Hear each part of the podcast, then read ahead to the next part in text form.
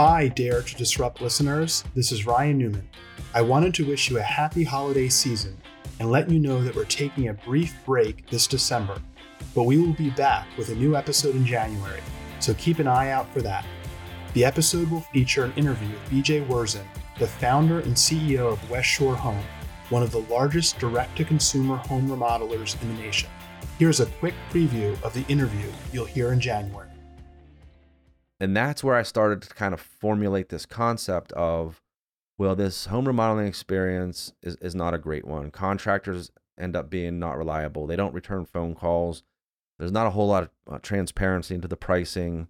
They start a project and maybe they show up one day and maybe they don't show up the next. And it always ends up going over time. It always ends up going over budget.